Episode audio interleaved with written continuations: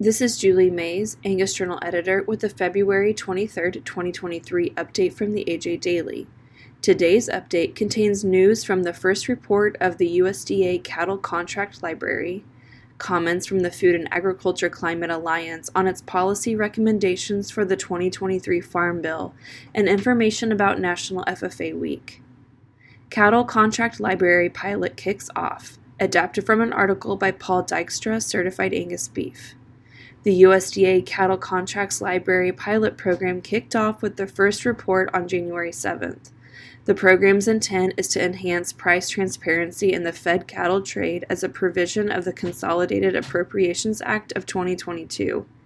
Individual packing plant locations harvesting no less than 5% of the total U.S. fed cattle supply annually are required by law to submit contract information.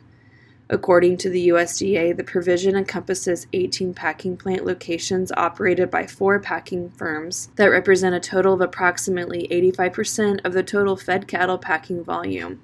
In 2022, about 70% of fed cattle sales were reported as either formula or forward contract. A look at the weekly reports on record thus far reveals few surprises. To read more, go to cabcattle.com and select CAB Insider under the News tab. The Food and Agriculture Climate Alliances releases Farm Bill policy recommendations to support economic opportunities and address climate change. Adapted from a release by the Food and Agriculture Climate Alliance. The Food and Agriculture Climate Alliance February 22nd released policy recommendations for the 2023 Farm Bill.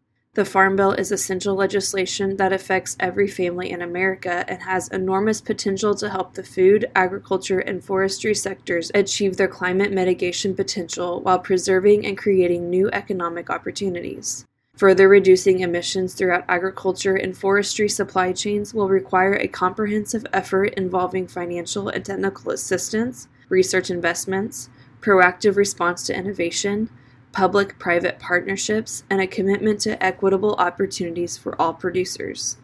The Food and Agriculture Climate Alliance's recommendations, developed by the 23 member steering committee, are divided into six categories conservation, risk management and credit, energy, food waste, forestry, livestock and dairy, and research extension and innovation. For more information, click on the link in this episode's description. Celebrate National FFA Week, February 18th through the 25th, 2023. Adapted from a release by FFA. Each year, FFA chapters around the country celebrate National FFA Week. It's a time to share what FFA is and the impact it has on members every day.